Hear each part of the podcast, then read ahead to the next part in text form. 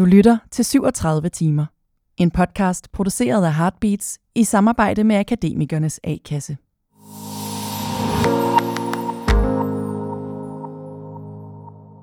Hvad er du nervøs for?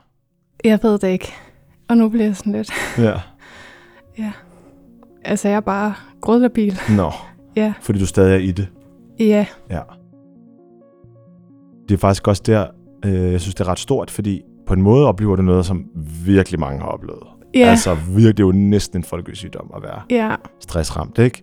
Og alle oplever det måske mindst én gang, ikke? På den anden side er det også meget modigt af dig, at du faktisk kommer hen og taler om det, mens det foregår. Fordi de fleste, jeg har talt med, det er jo sådan nogle, der reflekterer og har lært en masse af det, og sidder med et stort overskud, ikke? Ja. Men du sidder i det, Ja. Ja. og derfor er det rigtig stort. Tak.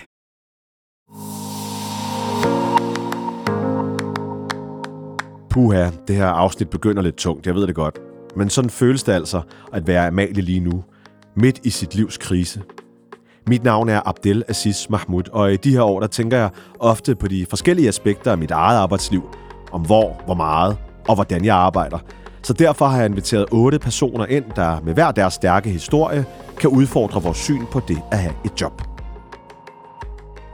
Og i dette afsnit 2 taler Amalie om at være færdiguddannet og klar til arbejdslivet, og hvordan forventningsafstemning, og i det her tilfælde overkvalificering, endte med at koste hende helbredet.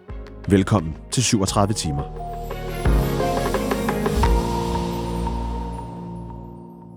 Kan du prøve at fortælle, hvordan det var for dig at blive færdiguddannet? Jo. Altså, jeg afleverede specialet i sommeren 2020. Altså under første nedlukning. Og jeg var egentlig i tvivl om, om jeg måtte få lov til at komme op og forsvare det på grund af corona. Men det måtte jeg så godt. Jeg husker det sådan, altså sådan, når man har siddet og arbejdet på det der speciale i et år, og så får det afleveret, så er det sådan et kæmpe tomrum bagefter. Jeg var sådan virkelig helt ved siden af mig selv. Hvad mener du? Jamen, jeg havde det faktisk ikke sådan vildt godt. Altså, jeg var meget... Øh, ja, jeg tror, jeg, sådan de første par uger, så var jeg sådan ret nedtrykt, faktisk. Og jeg er meget i, i tvivl om, hvad der skulle ske, og ja, For de fleste, tænker jeg, vil jo forestille sig, at man bliver lettet, når man afleverer, og nu skal livet starte, og åh, oh, jeg skal Ja. have en god sommer, og jeg... ja jamen, jeg tror også, jeg var meget lettet, da jeg sådan afleverede opgaven. Mm-hmm. Øh, men så efter at have forsvaret den, jeg skulle mødes med min familie og venner øh, sådan lidt væk fra, hvor jeg havde forsvaret øh, specialet. Udenfor på den der tur der, så kan jeg huske, at der er en af mine veninder, som ikke kunne være der, som havde fået at vide, at hun kunne ringe. Øh, og så ringede hun til mig, og vi snakkede, og jeg kunne bare mærke, at jeg kunne slet ikke sådan, jeg kunne næsten ikke forstå, hvad hun sagde, fordi jeg var bare helt ved siden af mig selv, sådan, som om jeg sad på månen og kiggede ned. Ja, det, jeg har aldrig haft det sådan før eller siden, så det er også lidt svært at beskrive egentlig. Hvad tror du, det handlede om? Jamen sådan, at nu, nu var det ligesom slut. Altså det, som et eller andet sted hele skolelivet har bygget op til. Nu er jeg færdig. Altså, Handlede det mere om, at noget var slut, og du var ked af, at skolelivet var slut, eller var det, fordi du kiggede frem i noget ukendt? Og... mm, jeg tror faktisk mere, at det var sådan et chok over, at det var, at det var slut. Altså, jeg kan ikke sådan huske, om jeg forholdt mig til, altså sådan i mit sind, at nu var det slut, eller tænkte på, at nu skulle der ske noget andet. Det var bare, ja, et chok, over- nok et chok over, at nu var det ligesom slut, og sådan, ja, på en eller anden måde, den, den store forløsning, der ligesom nu var sket. Ja, Du var 27 år på det tidspunkt, ja, og øh, nyuddannet øh, molekylær biolog, ikke også? jo, Og du kan godt høre på mig, jeg ved udmærket godt, hvad I laver, men bare lige til dem, der ikke aner, aner det. ja. Jeg plejer at sige sådan, at vi fokuserer på det, der foregår inde i cellerne tit, eller de ting, der er på størrelse med menneskeceller og mindre. Der er mange, som arbejder der i, øh, forskning Mm. mm. på forskellige måder, udvikler medicin eller enzymer til vaskepulver, eller der er også nogen, jeg kender, der arbejder for Arla og laver ting for dem. Mm. Og med til på en eller anden måde at gøre nogle produkter bedre, eller opfinde nye ting, som øhm, Ja, lige fra ja, vaskepulver til, til mælke, mejeriindustrien kan gøre. Ja. ja. Prøv at fortælle om øh, dit første job så, som laborant. Du skulle gå fra at være Ja, studerende til at være voksen øh, lønmodtager. Ja, altså jeg havde gjort op med mig selv, inden jeg blev færdig, at jeg nok ville tage et par måneder på dagpenge og ligesom sådan komme mig. Altså, fordi det havde været fem hårde år, synes jeg. Og så, da jeg ligesom var klar, så begyndte jeg at søge nogle jobs. Og øh, ja, jeg kan huske det sådan at læse de der jobopslag på, øh, fra virksomheder, hvor jeg havde forestillet mig, at jeg skulle søge hen og være sådan, jeg kan ikke noget af det der.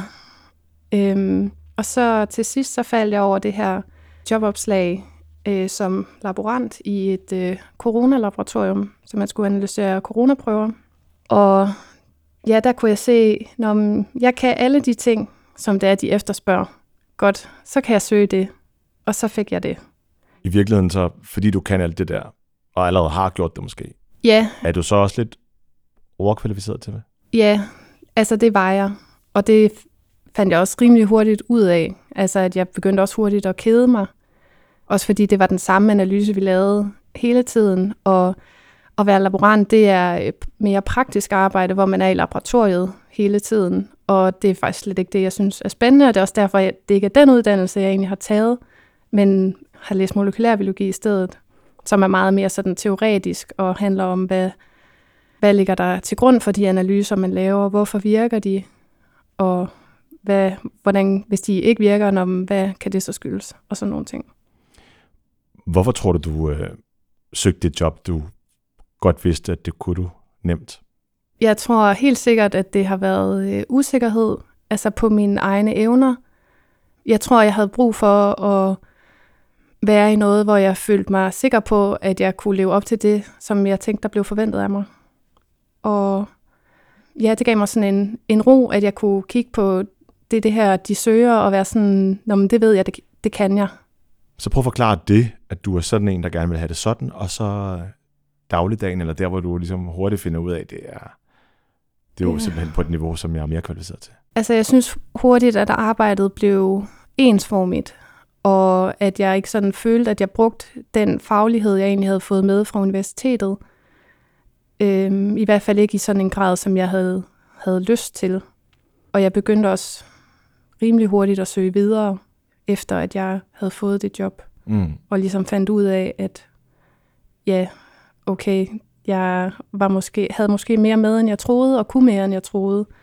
Og ja, jeg fik en, en eller anden sikkerhed i, om jeg, ja, jeg tror, jeg havde brug for at komme ud et sted, hvor det var, at jeg ligesom sådan kunne se, om jeg har faktisk noget ballast med fra øh, universitetet, mere end jeg måske lige havde regnet med. Og det betyder, at jeg nok kan lidt mere, end jeg frygter. Hvad gjorde det ved dig, den der mm, oplevelse? Altså fik du, gj- gjorde det noget godt ved dig, at du lige prøvede noget, som Mm, du... ja. ja. Så det, det byggede dig lidt op også? Ja, det Ja, synes jeg. ja. Også jeg havde nogle rigtig gode øh, kolleger, og også bare det, sådan, det gav mig noget erfaring i at Mm. være på en arbejdsplads. Ja, og det, det er lidt svært at sætte ord på, hvad det, hvad det er for nogle ting, men det gav mig et eller andet. Øhm, ja, Så du frygtede ikke sådan, hvordan det ville se ud på CV'et, at du mm, ikke tog et job, du var, altså i virkeligheden, der var på din, hvad kan man sige, dit niveau? jeg tænkte på det, hvis det var, at det var noget, jeg skulle være i mange år, mm. At så ville der være noget, som jeg nok ikke altså ligesom fik udviklet. Mm. Men altså, jeg havde ikke forestillet mig, at jeg skulle være der i mange år. Også i kraft af, at det var coronatests, mm. vi analyserede, så vidste jeg ligesom, at det var, der var en tidsfrist på det job. Og til forskel fra andre, der hopper videre, og sådan noget, så er du jo også nyuddannet øh, på det tidspunkt. Altså sådan, hvad har du at rette snor? Hvad har du at pejle efter? Eller sådan, sammenligner du dig med andre nyuddannede, øh, dimitterede? Øh, Jeg og tror ser, ikke, hvad, ser, hvad de andre for din overgang sådan, ligesom lander? det gjorde jeg ikke sådan i starten. Ikke lige i starten. Der tror jeg, øh, også der var, jeg er uddannet fra Aarhus, og de fleste, de blev i Aarhus. Der var ikke særlig mange, der rykkede til København. Så jeg havde ikke sådan kontakt med så mange af dem, jeg, øh, jeg læste med. Så ikke sådan direkte på den måde. Ja, nu glemte jeg, jeg Nej, glemte det, er, det, er mere, det er mere, om du, om du sammenligner dig med andre. Altså sådan generelt, så tror jeg, at det gør jeg meget. Det tror jeg, der er mange på min alder, der gør. Og jeg er en af de famøse 12-talspiger. Og jeg tror i høj grad, at vi gør det. Ja. Det er lidt sjovt, du siger ind i det famøse, fordi man har netop talt om det begreb, siden i 12-talspiger faktisk gik i folkeskolen, og hvad Ja. det så egentlig ville, ville gøre Mm. for, for jer resten af livet. Og nu sidder du her over en voksen, og har voksenjob, og skal have voksenløn, og er i dag 30 år gammel. Hvad har det gjort ved dig, at øh, du var en af de der, at du er en af de der 12-talspiger? Tror du? Nu bliver jeg lige lidt... Det gør ikke noget. Nej. Det var fordi, det er lidt tæt på. Ja. Hvad er det, der er tæt på?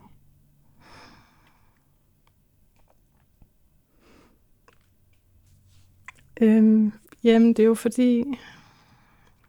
Jeg tror også, der er mange 12-talspiger, der går ned med stress. Mm-hmm. Ja, og det er også lidt det, vi er her for at snakke om. Ja. Øhm, ja, så jeg tror bare lige, det rører lige sådan ved noget sårbart.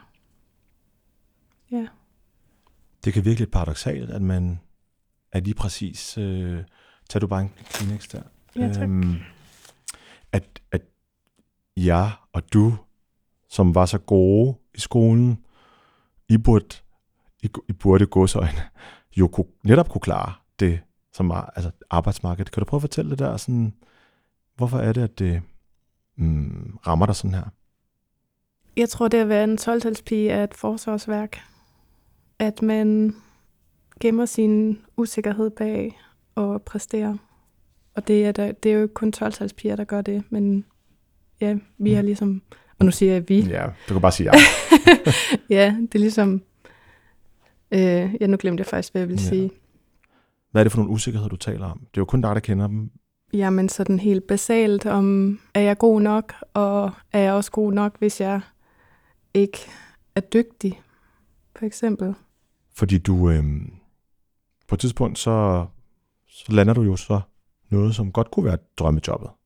Ja, da jeg var i jobbet som laborant, så jeg søgte øh, vidt og bredt, og havde ligesom fundet ud af, at jamen, hvis jeg kan alle de ting, der står i jobopslaget i forvejen, så betyder det, så kommer jeg hurtigt til at kede mig. Og så gik jeg i stedet efter, øh, når, hvad synes jeg kunne lyde spændende, og jeg søgte jobs, hvor jeg tænkte, om jeg kan noget af det her, eller jeg kan lidt af det her, eller jeg vil gerne være bedre til det her, synes det her er spændende. Øhm, ja, så søgte jeg, jeg søgte noget at søge ret mange jobs, men så bliver jeg så kaldt til samtale. Første samtale ved et af jobsene, som er sådan, altså ved en af de helt store spillere, hvor jeg sådan, ja, jeg havde søgt det, men jeg havde godt nok ikke regnet med at høre fra dem. Og kommer til første samtale, og kan huske, at jeg sådan faktisk ikke synes, at det gik særlig godt. Øh, og tænkte, men så var det, det var også fint nok, så prøvede jeg det. og ja, så gik der virkelig lang tid, og så blev jeg ringet op af øh, en af deres HR-medarbejdere, og jeg havde helt glemt, altså jeg var, jeg var ligesom videre i at søge noget andet, øh, men så blev jeg inviteret til anden samtale, og skulle derud, og var virkelig nervøs, altså, men øh, ja, mødte op og gjorde det så godt jeg kunne, og havde meget fokus på, at jeg skulle prøve at være mig selv i det, og ikke øh, prøve at sælge øh, en, en vare, jeg ikke var. Altså, fordi jeg tænkte, hvis, hvis de skal have mig, så, så skal det være den rigtige mig, fordi ellers så kommer det til at gå helt galt. Det er jo Øhm, en meget god strategi, altså, at, at Ja. fordi det kommer også til at, tænker man, bide sig selv øh, bag, når, når, øh, hvis man lover dem noget forkert. Ja, Mm. og det var det, jeg tænkte. Mm. Og ja, så jeg gik, der gik jeg derfra med en følelse af, at øh, jeg vidste ikke helt, hvordan de syntes, det var gået, men jeg havde en, en god følelse, sådan, ja, at jeg sådan havde min integritet i behold. Og det var en virkelig dejlig følelse. Øhm, og så igen, så gik der virkelig lang tid, og jeg tænkte, Nå, men de synes nok ikke, det var gået så godt. Men så ringer de mig så op og tilbyder mig jobbet. Og jeg er sådan, ja, kan, kan jeg ikke sådan helt tro det, fordi det er virkelig, ja, selvom jeg er en altså, 12-talspige, så har jeg faktisk ikke klaret mig så godt øh, sådan karaktermæssigt øh, på molekylærbiologi, så jeg havde heller ikke lige regnet med, at det var sådan en som mig, der kunne få øh, sådan et job i, øh, i den virksomhed, så det var jeg også virkelig stolt af. Øhm, og det er sådan en virksomhed, så når man siger, man arbejder der, så siger folk, wow, hold da op. Altså, så det var sådan, der var virkelig noget prestige i det, og sådan, man kan få virkelig meget anerkendelse ved at sige, at man arbejder der. Mm. Og sådan noget kan jo sætte sig på ens ident- altså identitetsfølelse i virkeligheden, ikke? Mm. I et samfund, hvor vi netop præsenterer os øh, med vores værv, når, når vi møder nye mennesker. Ja. At så, øh, så betyder det da noget, hvis øh, folk, som for eksempel mig, der ikke aner øh, umiddelbart, hvad, hvad I laver, øh, når I siger, at I arbejder der hos en af de store, så, Ja. så giver det et eller andet hurtigt, ikke? Jo. Ja. Og hvordan var det så i det her drømmejob? Ja, altså det første lange stykke tid, så var jeg ligesom drevet af, at nu sad jeg i, øh, hvad hedder det, ja, på den gyldne stol, mm. og alt var godt, og alt var nyt, og jeg skulle endelig bruge min uddannelse til noget, sådan, hvor det gav mening. Men jeg tror sådan, efterhånden, så synes jeg også, at mange af mine arbejdsopgaver der var lidt ensformige. Ja, det var måske ikke helt så sindsoprivende, som jeg havde øh, tænkt, det skulle være. Jeg havde ikke sådan gjort mig nogle konkrete forestillinger om det, men bare sådan, ja, altså jeg sad også bare på min kontorstol i otte timer de fleste dage, og følte ikke sådan, at jeg, altså, at jeg personligt gjorde en, øh, en forskel øh, for de patienter, der ligesom er vores øh, endestation. Altså sådan, Mm-hmm. det er meget nemt sådan bare at føle sig som en, en meget lille brik, mm. eller ja, en meget, en meget lille brik i et meget stort spil, hvor man ikke har så stor betydning, og ikke sådan føler, man gør så meget fra eller til. Ja, det tror jeg, der er mange, der godt kan genkende. Ja. Det lyder som om, at mens du spillede med åbne kort til den samtale og det der forløb, så har du i hvert fald ikke helt selv fået det korrekte indtryk af, hvad det var, du gik ind i. Altså den anden vej. Ja, det er nok rigtigt. Ja. Hvad troede du, du skulle ind til? Mm. Jamen, altså det er et godt spørgsmål, Ja. fordi det er også sådan, øh, hvad kan man sige, jeg vil ikke sige, at branchen er sådan en sort boks, men der er sådan virkelig mange øh, aspekter af, af industrien i det hele taget, hvor man er sådan, det kan godt være sådan lidt, Ugennemsigtigt. ja, Mm. lige præcis. Mm. Du man Ja. ved ikke helt præcis, hvad, hvad Nej. afdelingen ved siden af laver. Nej. Nej. Eller hvad for nogle konkrete opgaver det er, de sidder med, øhm, og hvad for nogle opgaver det er, eller hvad for nogle opgaver det er, der fylder mest. Mm-hmm. og sådan noget. Ja. Jeg, jeg ved faktisk, ja, jeg har ikke vidst særlig meget om, hvad de andre afdelinger lavede. Prøv at fortælle lidt, uh, tage os med til, til, til ligesom kulminationen på, at du melder dig syg. Ja, altså det var noget, der sådan kom snigende. Mm. Det er også lidt svært at snakke om. Øhm. Ja, jeg tror, jeg havde... Hvis jeg sådan skal tænke tilbage, så tror jeg, at det jeg startede, da jeg har været der i omkring et års tid, hvor jeg sådan ligesom, øh, så er jeg ikke ny mere, øh, og har ligesom fået ansvar for mine egne områder, og har også øh, taget meget ansvar, taget mange opgaver på mig, og også fordi det interesserede mig. Jeg vil gerne dygtiggøre mig. Og jeg vil gerne tage mere ansvar nok, også så jeg følte, at jeg gør, gjorde en større forskel. Og så, så tror jeg bare, at på... Ja, jeg kan ikke sådan nævne sådan noget konkret, men det er sådan et eller andet med, at der er kommet... Ja, jeg har siddet med lige lidt for mange opgaver i et stykke tid. Øhm, og at så har det taget en lille smule af mit overskud, og så har jeg ikke kunne ligesom performe så godt, som der skulle til, sådan for at nå min baseline. Og når der så stadig lige er lidt for mange opgaver, så bliver det bare sådan noget med, at der lige så stille bliver mindre øh, for mig at give, samtidig med, at der stadig er flere opgaver, end dem jeg så har overskud til. Og ja, så, bu- bunken vokser sig større jo, og Ja. dit overskud vokser sig mindre, kan man sige. Ja. Ja, og øhm, jeg tror, det er sådan, det når at kulminere, fordi jeg sidder med nogle opgaver, som jeg føler, det kun er mig, der kan løse. Og de andre i mit team og i hele afdelingen er rigtig presset. Ja. Jeg er ikke den første, der går ned med stress, og heller ikke den sidste, sådan i perioden. Og ja, så Så, så der er flere, der, der falder om som fluer nærmest, og Ja, så kan man slet ikke sige, altså, så bliver det endnu sværere selv. ja, Fordi, åh, nu er der ja, nu er afdelingen endnu mere presset. Chefen Yes. er endnu mere presset. Ja. ja. Og det er sådan svært at, øh, at overskue, jamen, hvem, hvem skal så tage mine opgaver? Altså, øh, ja. også fordi det på det her tidspunkt, øh, i hvert fald sådan formelt set er mig, der ved mest om de her ting. Det, det, det tror jeg rigtig mange kender. Der er rigtig mange, der tror, at øh, det kun er en selv, der kan løse det der, og at øh, Ja. man er den eneste i verden, der, der kan gøre det, og, hvis man, og hvad skal der ske, hvis jeg ikke er der, eller hvis jeg lige lægger mig ned? Jeg tror, dem, der kommer ud på den anden side op, der, at, øh, at alle er undværlige. Ja, Altså, ja, og man kan godt undre sig lidt over, når man bare lytter, øh, hvorfor du har det sådan i en kæmpe stor virksomhed, og når, og når man føler sig som en myre, en myretue, som du sagde i ja, starten, altså, hvorfor ikke bare, hvorfor ikke bare trække stikket, når nu var så mange andre, der gjorde det? Hvorfor ikke bare, ja. Altså, jeg tror, det er sådan øh, altså en ansvarsfølelse, at ja, følelsen af, at hvis øh, jeg trækker mig, så går det ud over nogle andre. mm. Og selvfølgelig også ønsket om, at jeg, jeg ville jo gerne kunne klare det. Mm. Altså, det ligger meget hos dig, lige lyder det som om, og du overvejer slet ikke, at det simpelthen er arbejdspladsen, der har givet dig for meget, eller forkert, forkerte forhold. Ikke på det tidspunkt. At det er dig, der burde kunne klare det.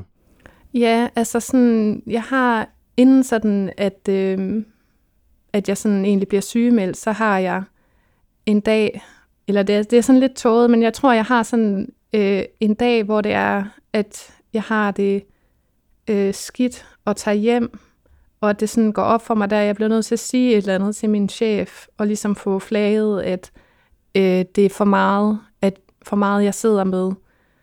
Og jeg husker det lidt som om, at, at jeg- jeg sådan øh, bliver mødt med, ja, men hvem skal så tage det? Ja, åh nej.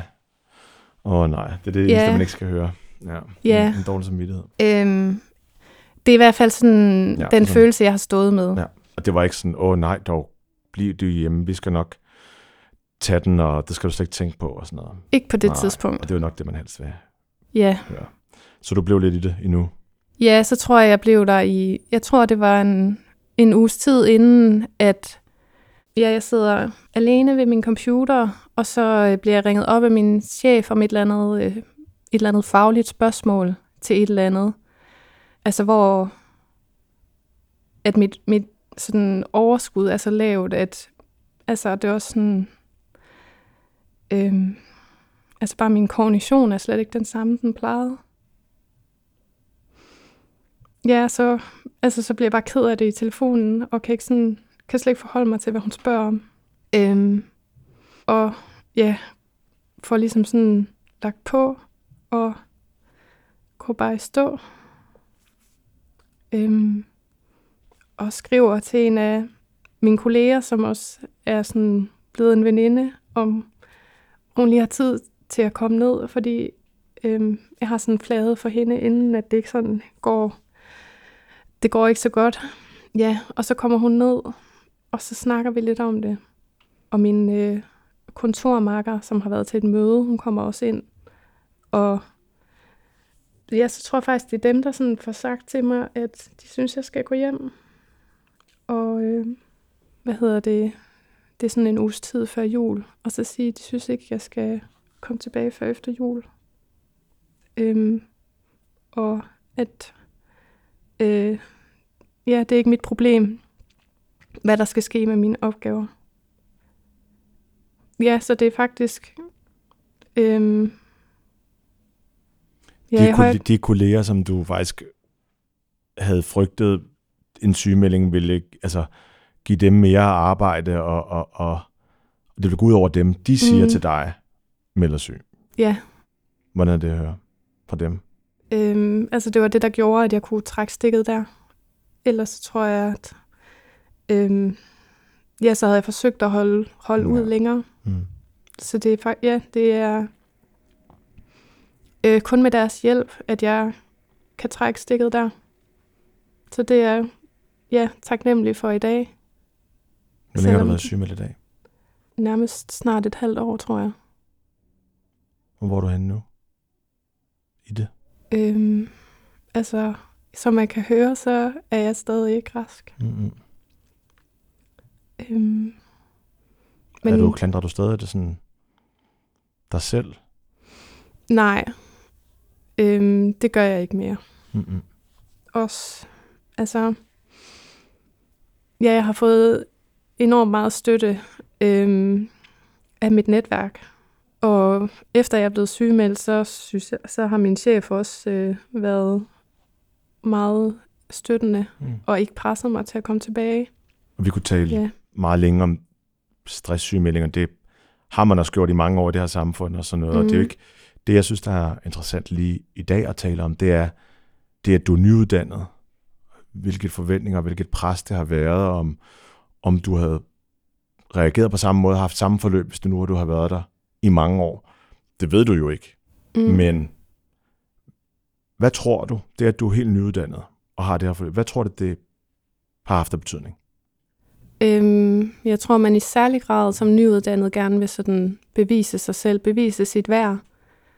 Ja, også når man lander i, ja, hos nogen, der er så stor en spiller. Altså, man vil gerne bevise, at man er tilliden værdig. Og øhm, når man ikke har så meget erfaring og lige så stor en sådan faglig ballast, så bliver det ved at arbejde. Ja. Ja. Og det, det kan godt lyde, eller det er et hypotetisk spørgsmål, men jeg tror, du godt kan svare på det alligevel. Når du nu øh, kommer tilbage, og det gør du jo, måske ikke samme sted, men du skal nok komme tilbage til arbejdslivet, ja. øhm, og der går nogle år, lad os sige 10 år frem, hvad vil du gerne vide, hvad vil du sige til dig selv som nyuddannet, når du nu har været i faget mange år? Hvad tror du, du trængte til at få at vide? At det slet ikke var så vigtigt.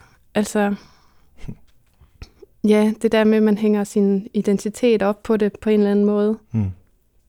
Altså, det er bare et arbejde. Ja. Det lyder som om, du sidder der og får en åbenbaring. Men øhm, jeg har også lagt mærke til under samtalen, at du kigger meget sådan... Det er som om, du siger nogle af sætningerne for første gang. Det er som om...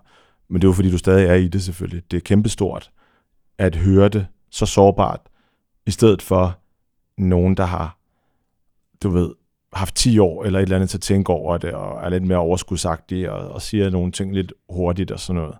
Så man tydeligt mærke, hvad det er, der gør det her, og man forstår dig godt. Og som en, der selv øh, har været nede, så skal du bare vide, at det gode ved, uden at ønske det for nogen, men alligevel det gode ved, at det sker tidligt, det er, at det sætter sig i dig på en måde, så det bliver en erfaring, du kan trække på. Jeg tror, det bliver et værktøj. Jeg tror, du kan mærke faresignaler næste gang. Jeg tror, du ved næste gang, at det ikke er dig, det handler om. Øh, kan sige fra, kan sige til. Du får et andet, du får et andet sådan apparat. øhm, og lige nu virker det måske uoverskueligt, men du har lige sagt til dig selv, at det er bare et arbejde. Ja. Jeg tror ikke, altså, ja, jeg kan ikke komme tilbage og være på samme måde. Det har jeg ligesom indset. Der skal ske noget andet. Jeg skal mm. være i det på en anden måde. Mm. Mm. Og være i mit arbejdsliv på en anden måde, end jeg har været. Og det er du ved at finde ud af, hvordan Ja. Ja. det kan jeg godt forstå. Øhm, og nu kaldte du dig selv en, en, en 12-tals pige, u- uden 12-taller nødvendigvis altid. ja. Men det, det, ja, det er nemlig en identitet, identitet som, er, som, jo, som så sidder i dig længe. Og det kan være, der skal, den skal, det, det syn på den identitet. Mm, Måske skal det ændres. det tror jeg. Altså, øhm, det tror jeg, jeg kunne have godt af. Men det er stadig noget, der sådan øh, sidder i mig. Eller hvad man kan sige. Ja. Ja, Hvad, hvad så? Nu søger du, søger du arbejde et andet sted, eller vil du tilbage og arbejde på en anden måde, eller hvad? jeg ved det ikke Nej, endnu. du ved det ikke endnu. Nej. Altså, ja, altså jeg er stadig sygemeldt. Mm. og ja, er stadig sådan, mit primære fokus, det er ligesom at blive mig selv igen. Ja.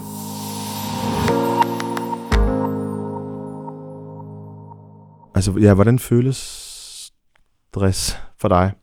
Altså jeg har mærket det meget sådan kognitivt, at jeg kan ikke, jeg kan ikke huske lige så meget, lige så godt.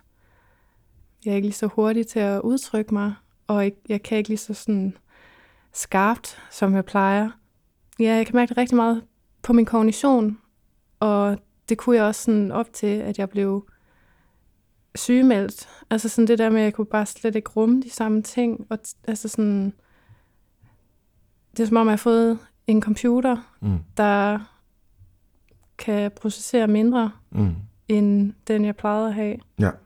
Ja, ja så er jeg lidt mere grødlabil, end jeg plejer.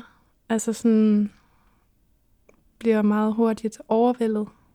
Hvad kan det være for nogle ting, du bliver overvældet over i hverdagen? hvad hedder det, at tage offentlig transport. Øhm, for nylig så var jeg sådan med bussen, øhm, og skulle have min cykel med i bussen.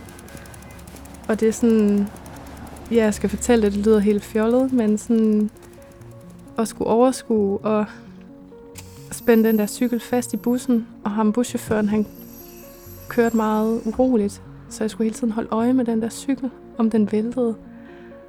Øhm, og så holdt han ikke sådan øh, ind ved stoppestederne, men stoppede ude midt på vejen. Så da han skulle tage mig med, så var jeg i tvivl om, om han havde set mig og ville køre forbi. Øhm, og så var jeg lige ved at glemme der, hvor jeg skulle af. Og så skulle have 15 sekunder i stedet for et halvt minut til at få spændt min cykel op og få øhm, lastet den ud af den bus der. Øhm, jeg var på vej hen til en veninde, og da jeg kom derhen, så var jeg sådan... Ja, så måtte jeg lige græde lidt over den meget traumatiske tur, jeg havde haft med, den- med den bus. Altså sådan, ja. Ja, det lyder virkelig random, men det påvirkede mig bare virkelig meget. Det var en meget stressende situation, som altså før sygemeldingen, altså det havde jeg aldrig tænkt over. Og jeg havde aldrig t- altså sådan forestillet mig, at det at skulle tage offentlig transport er noget, der kræver overskud. Så det er også sådan nogle meget ja, små og lidt tilfældige ting, som kan komme til at fylde meget, eller betyde noget helt andet, end det gjorde før. Ja. Og det, det var ikke sådan noget, jeg, jeg vidste, inden jeg blev sygemeldt. Altså sådan... Øhm, ja, man har sådan en forestilling om, eller hvad man har hørt andre har oplevet, når de har været sygemeldte.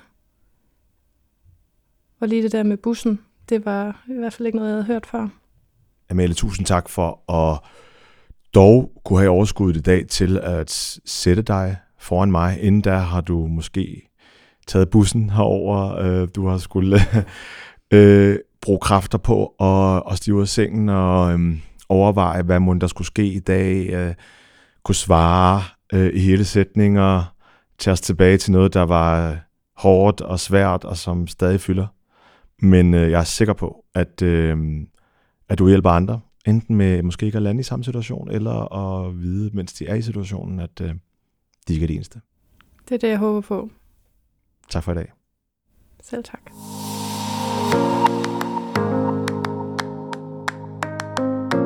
Det var 37 timer for i dag. Husk nu at lytte til næste afsnit, hvor tidligere statsminister Helle thorning Schmidt fortæller om at skrue op og ned for hele sin personlighed på jobbet. Og alle kan jo også godt se nu, at jeg godt kan lide at gå til koncerter, og jeg kan godt lide rapmusik, og jeg kan godt lide sjove ting. Men det er også meget klart, at når man er statsminister, så er det jo ikke det, man bringer i fokus.